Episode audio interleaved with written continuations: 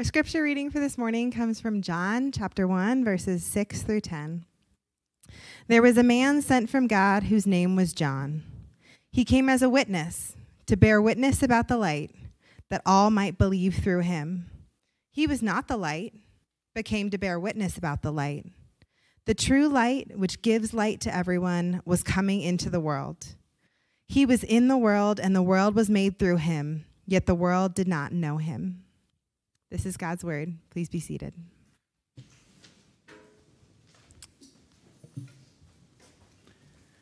All right. Good morning, everybody. It's great to see you here and be together. Um, my name is Dave. I'm the lead pastor here at Redemption Tucson. And if, uh, if you're new or you've never heard me preach before, I want to let you know or give you a heads up. I have a stutter, and it'll kind of come in and out as, as we go. And just want to make sure that, that you know what that what that is. And as was said earlier, if you came in later, um, you can by all means move around chairs as you need if your group's bigger or smaller or you know anything um, like that. And go ahead and turn with me to John chapter 1. We'll be in um, verses 6 through 18 this morning. And before we dive into that, I, I want to make you aware of a couple things or reiterate some things that Sarah mentioned um, earlier. One is, again, just we're using the language of we're still, right now, we're still online with an in person um, option. And so, all of you who are here and, and outside, um, it's just so good to be able to gather like this. And, and please join us in continuing to pray for wisdom and,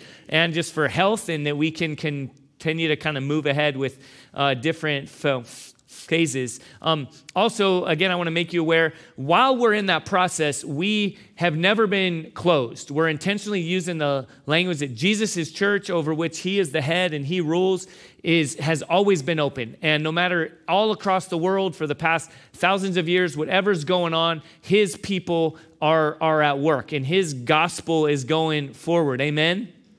All right.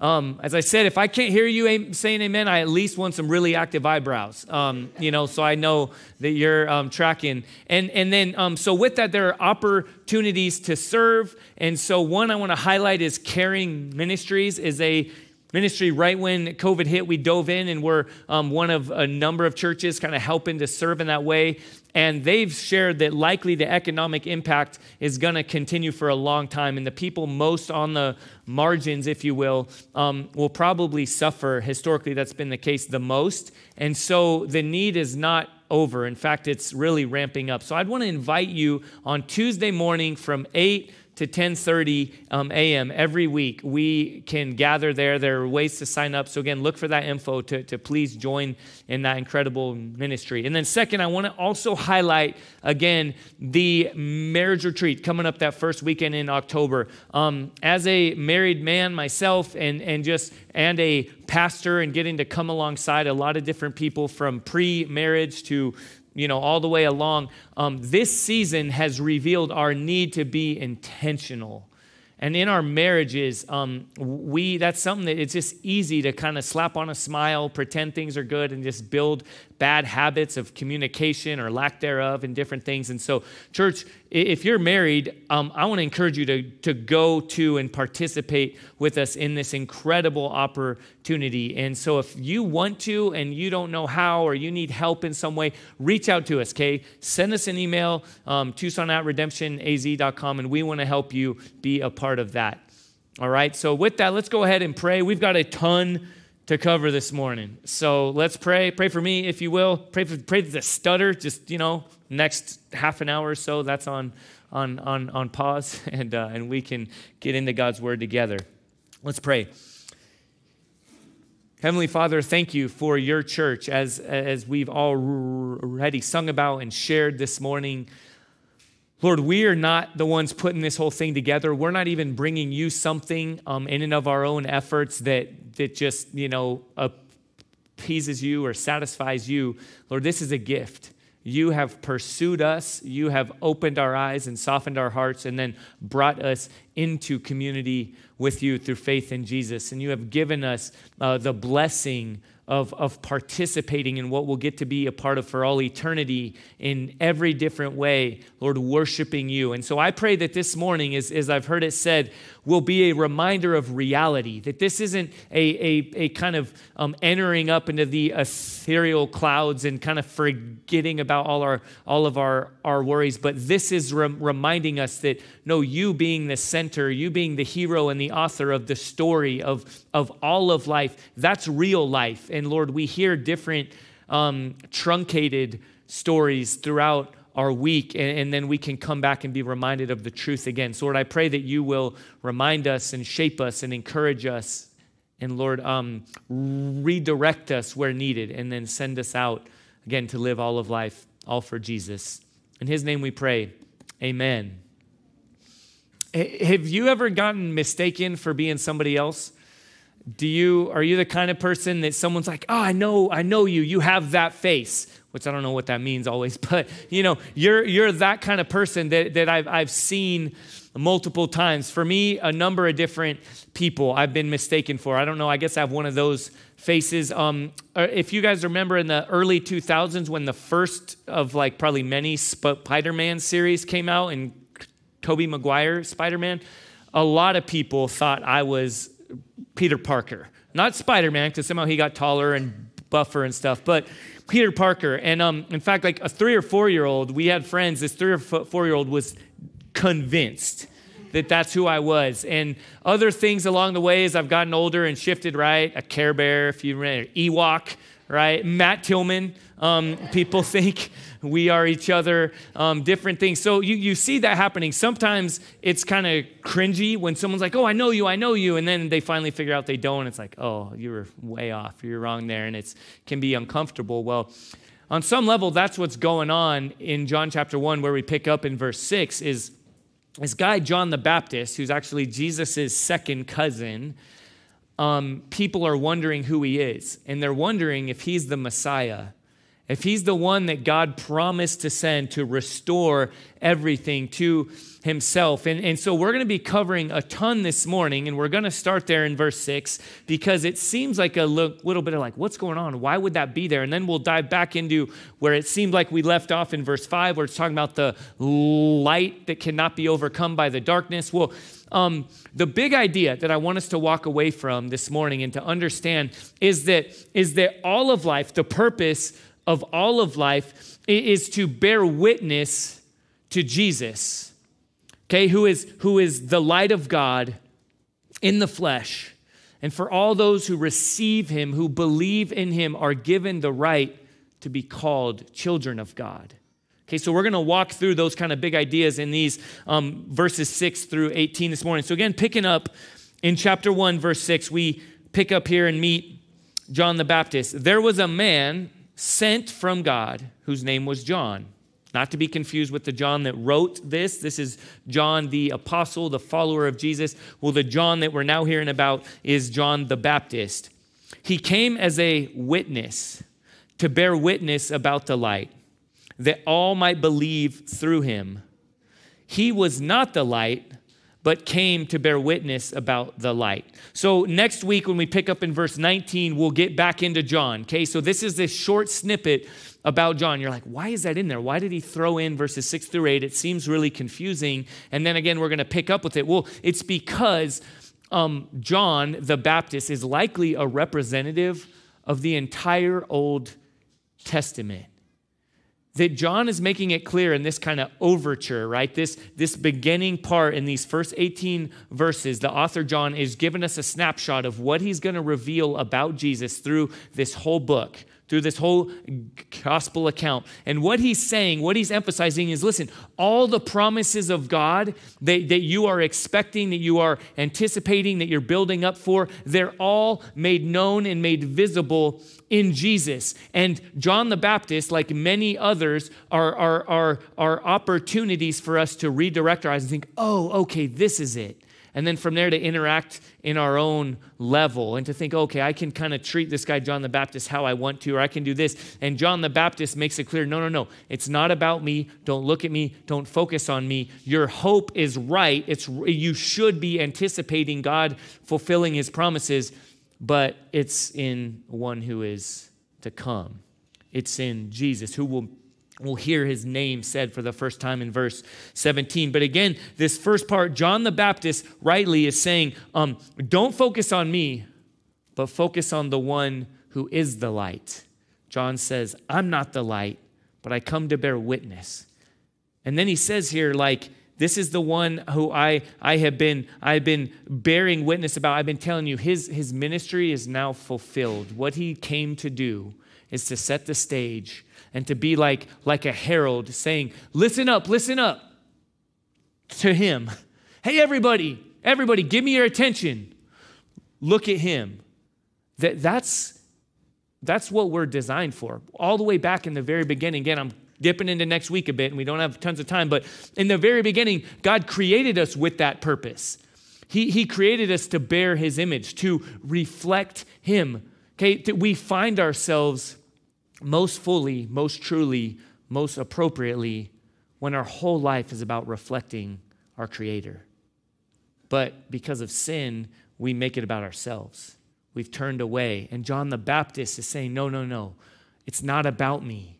All right, so let's kind of take our cues from him. And again, we'll pick back up with John the Baptist next week. So now, though, pick up in verse 8. Again, he says that he came to bear witness about the light.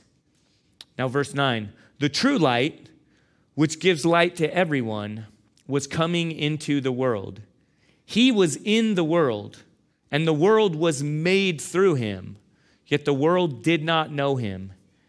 He came to his own, and his own people did not receive him. Right, pause there for a moment. Okay, again, we'll pick up John's building this anticipation. Who is this light that was in the world, but also created the world? And we'll hear in verse 17, it's building anticipation, but I don't want to pretend like we don't know. It's Jesus. Okay, Jesus created everything. We learn in Colossians chapter 1 everything that was created was created through him and for him. He presides and rules and reigns over all things. And yet, there's an indictment here that says that, that the light was born and yet the world didn't know him. He came to his own, and his own people did not receive him. All right, so light, as we talked about last week, this is going to be a theme all throughout John light and life, and then their opposite, or the and the the um, the, the, opposite, the opposite of it is is darkness and and death. Okay, so light, right? We think of as warm. It gives it gives it shows it helps us see. It reveals and it's good. But there's also something that light does, and sometimes it reveals what's not good, right? It, it, when the light is shown, right, like a like a cockroach, right? It, it flees, it hates the light, and the light if the light shows what's not good. What came to mind for me, if you've ever been camping, and there's this and you're you're having fun you're you're you know enjoying it maybe even for a couple days you're eating marshmallows you're just going life is good. And then there's that moment either you get home or maybe it's you look in the mirror when you're in your car driving home and you're like goo right? You're like reminded of of what you really look like right? Like the dark the the, the fire the mountains the lack of reflection anywhere. And you know you're like oh this is good. And then you see man i have that marshmallow in my hair and dirt in my teeth and all this stuff like you know and, and, and, and light is good but it also reveals what is not good and what needs to be dealt with.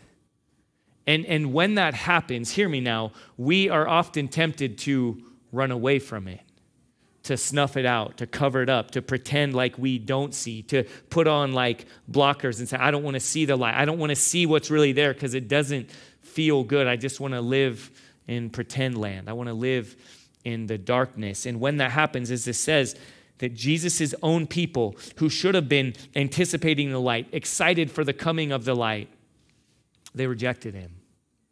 Um, R.C. Sproul says this. He says, the prologue, again, verses 1 through 18, this prologue of John contains an awful word of judgment. He was in the world, but his own did not receive him. We ought to flinch when we read these words properly, for this verse tells us the world is exposed to the condemnation of God because people prefer the darkness to the light. They do not want to come to the light because their evil deeds will be exposed. Okay, we'll see that in a few months when we get to John chapter 3. This is fleshed out even more clearly. If you want to turn there, you can, or just make note. John chapter 3, verses 19 through 20 says this This judgment is that the light has come into the world, and people loved the darkness rather than the light because their works were evil.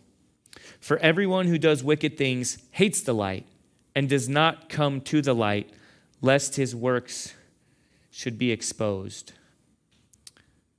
Jesus comes into the world as the light of the world to expose and deal with what is brokenness, death, darkness. And, church, I just want to pause for a moment. Okay, I trust that the Holy Spirit will do the convicting where need be. But where might you prefer the darkness? Well, where might you um, have grown used to keeping the light away? snuffing it out because if that were really exposed to my family, my church community, myself, my God, then that would just be too much. Well, well the good news I want to tell you is that, that though it can be painful, Though it can be difficult, though it can be ugly to see what is really there, it's the best thing for us. God loves us too much to allow us to pretend. And let's just say that the obvious is that if it's there, God's light is revealing it. Okay, the question is just do we want to recognize it or, or not? Do we want to be, do we want to respond to the conviction of the Holy Spirit and, and look, look at it face on? And when it's too much to bear, maybe we have hopefully a friend in our community, a brother or sister in Christ to, to hold our hand and say, hey, I, I agree, that's ugly, right? To love each other enough to not just use churchy words like I slipped up, okay, but to but to talk about things like pornography or say, oh, I got a little bit grumpy, right? But to use real words and say, no, that, that's anger that God hates and, and and despises, and to look at our sin head on, and, and then to say, but, but, but thanks be to God that, that He shines His light on it and that He is the light and that He endures the darkness for us so that He can now make, make clean what, what is there, what, what we have brought in. Okay, and so this, this, this, this reality, though, is that the light is both good news and terrifying news, right? D- depending on how we respond. Okay, Jesus is the light of the world, and he is exposing what is broken, what is dark, what leads to death. But the good news is that he has come to do a work. He doesn't just shine a light on it and be like, ha ha, look how ugly you are, look at that. You know, no, he, okay, again, using that camping imagery, he he he he washes clean.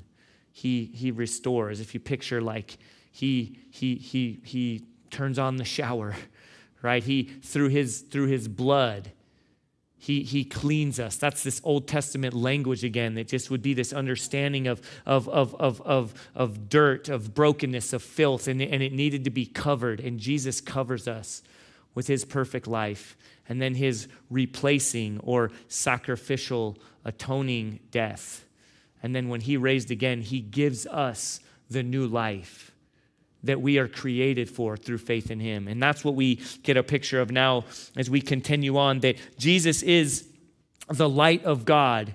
And then he's come to give, he's come in the flesh to give, to give the right to be called children of God, sons and daughters of God for all who would receive him or would believe in him. Pick up with me now in verse 12. To all who did receive him, if you're the type that underline and circle things in your Bible, you might un- circle receive, who believed, that's another one, in his name. He gave the, underline, right to become children of God, who were born, that's another one you can underline, not of blood, nor of the will of the flesh nor of the will of man, but of God. All right, let me walk through some of those words that I just emphasized right here. Okay, those who who receive him, who believed in him. So to receive him is this idea of like welcomed submission. Again, for those of us who have been children, right? Who, who's that? That's everybody. Or who maybe have children, some of us. We've either experienced ourselves or in our kids this uh, uh, a, a t- tendency to, to kind of tighten up, right? To, to resist. Um, and sometimes when we get hurt, even, and then someone comes to comfort us, there can be a no, no, no, don't help me, don't help me. Like we have one of those in our family, by the way. I don't want anyone to look at me. I don't want any folks. I don't want any help. But then eventually, when there's a, a surrender, a, a receiving of help, it's, it's, it's a welcome submission. It's kind of a melting into comforting arms. That's the imagery that's used here of receiving. Um, I don't want to get off on this too much, but I do want to, because I think in our culture, we tend to operate as though we're in all the control and God is like a salesman giving us a pitch, and we're like, uh, I buy that. I, I receive that. And it's more like this intellectual, like God is coming and offering us something, and then we're the ones in the driver's seat being like, uh, nah, not really. Yeah, I'll take some of that, but not all of that. You know, like we're buying a, you know, used Saturn. No, but God is is is is is coming and is and is again shining the light on our brokenness in the person physically of Jesus. And then he is is coming to rescue us. And then the question here is um will some or those there's this that not everyone will but those who see him rightly will will welcome and submit to him and then this word, their belief, goes hand in hand with that. And I just want to make it a point here. This isn't intellectual assent. Okay, when we hear belief in our world, um, in kind of the post enlightenment, we're so caught up in this idea of, yeah, I believe that again. I intellectually have it all connected. Or let me just say it this way too we think if we can write on a paper the right confession theologically about who God is, and what it means to be a Christian, then we're good. And then our lives can just be very different from that.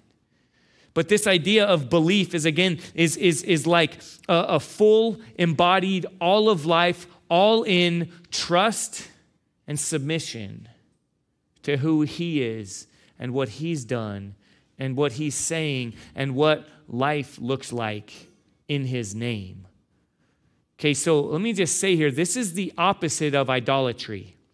And, church, I, the last number of months to me has revealed we think we've got idolatry nailed.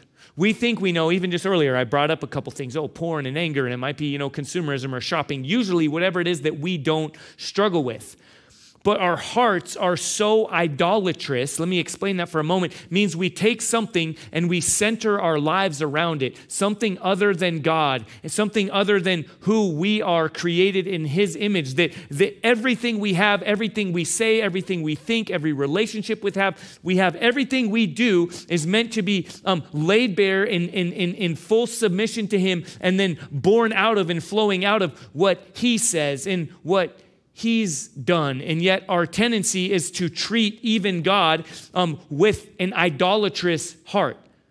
Okay, God, I'll take the parts of you and I'll form you like Play Doh, right?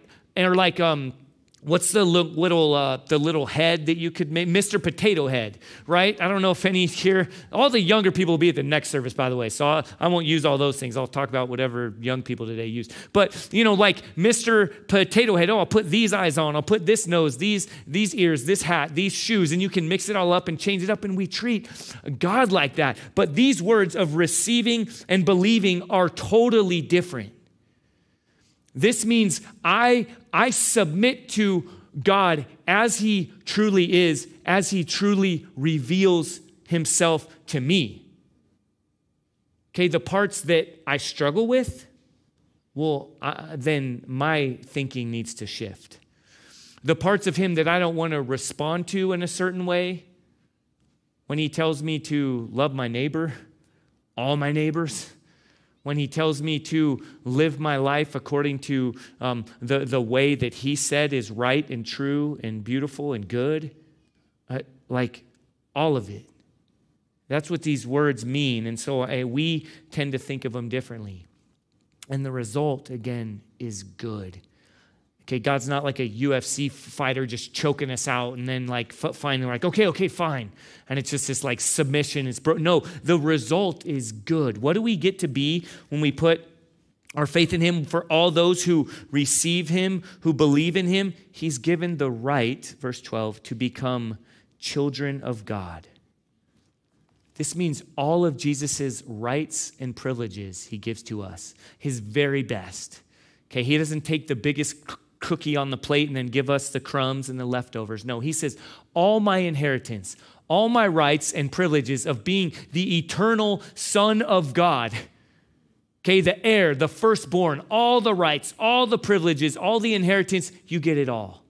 And we'll see that again. And this is the like the um, prelude or the overture to all of John. We'll see that when Jesus turns water to wine, that's an example of, of I give you the very best from the beginning to the end. I'm not like the world around you that, that like tries to hustle you once you've all drunk a bit too much and you're a little bit tipsy. Then I bring out the you know bottom shelf wine. But Jesus gives us his very best. And then when we get ahead in, in like John chapter um, I think it's 14 when he when he says that um, in his father's house there are many mansions and he's he's giving us um, all, all, we all get to participate in the very best right? We don't have to live in the pool house and the shack out back but this is imagery. These are signs again to point to what we're learning right now that Jesus being God the Son and having everything he created everything the very best you get for all those who receive him and believe in him. And then, now in verse 14, this massively important part, we understand that again, it's all because of Jesus. Because our tendency is to think, oh, what do I do? What, right? We saw there it's not, not born, right? Verse 13, who were born not of blood. This is because people would have thought, oh, like if you're Jewish, you get to be a child of God. You get a mansion. But Gentiles would be like, oh man, I guess that stinks, you know, for me. But no, this language would be, no, this is good news for everyone. God's family is much, much bigger. And some of us in our culture might think, well, you don't know what kind of family I came from. I either was born into a Christian home or I wasn't born into a Christian home. And no, this language is listen, it's not about your bloodline. It's not about that. God is calling you into his family. And it's also not of work of the will. It's not grit your teeth, right? Pull yourself up by your bootstraps, try harder, do better. No, it's a result, it's a gift of God. And then to make it so clear, verse 14, the word, right? The truth, the knowledge, the wisdom, the source of all of life became flesh and dwelt among us. And we have seen his glory, glory as of the only Son from the Father, full of grace and truth. This is the Christmas story. This is Emmanuel, God incarnate, God with us, God in the flesh. Church, this is massive that, that it wasn't enough for God to sit back like the fairy godmother with a, with a wand and just kind of zap things, but He loves so much. He shines His light on and sees all the brokenness, all the ugly, all the cockroaches, all the dirt, all the funk from camping our whole life and just filth and, and things we've done and things that have been done to us. And what does He do? Turn his nose up to it, right? Stick on a mask, right? That's a blessing, a mask, right? Oh, that smells. I'm gonna put, put a mask on right now. Um, you know, that person's got bad breath. I'm gonna put, put a mask on, right? What does God do? No, he doesn't do that. He moves toward, he moves in, he takes on flesh, physical body. Okay, and this is an indictment and good news for everyone okay, for the religious among us for the, again, oh, I'm more of an intellectual thinker. There's this idea that Jesus shows us here that no, no, no, God is not a God far off. You can't treat him like a religious judge far off who's like, okay, I've got this checklist, I do all the right things, and then I go on my merry way and I just live life as I want it to, as long as I keep him. No, the fact that God enters in is close for the Jew and the Greek in this time, for us in our day, for the, for the intellectual academic and for the um, maybe f- feeler, and you know, it, it, it's no, he comes close. He moves toward. And there's another thing that I want to emphasize right now that's so important for us. It's that by him taking on flesh, he shows us the importance of the body, the physical body. All right. Um, uh, Lady Gaga, right? You probably didn't think I'd quote her this morning. Lady Gaga says this You can't have my heart, and you won't use my mind, but do what you want with my body. And that's a, a, a growing reality, especially among young people today. And often it's a reaction or a response to those who have been hurt. But it's this idea of it's all about my mind, it's all about my heart. I'll just keep it close and locked up. But whatever I do with my body, whatever I let be done to my body, whatever has been done, even against my will to my body, doesn't really matter. And I just have to say this, church, and we're going to come back to it again. We, the last sermon we were going to preach before, right, the the world changed around us. Um, uh, I believe it was March 16th, was going to be, we were in a series of countercultural convictions. We were talking about different things, and we were going to talk about gender.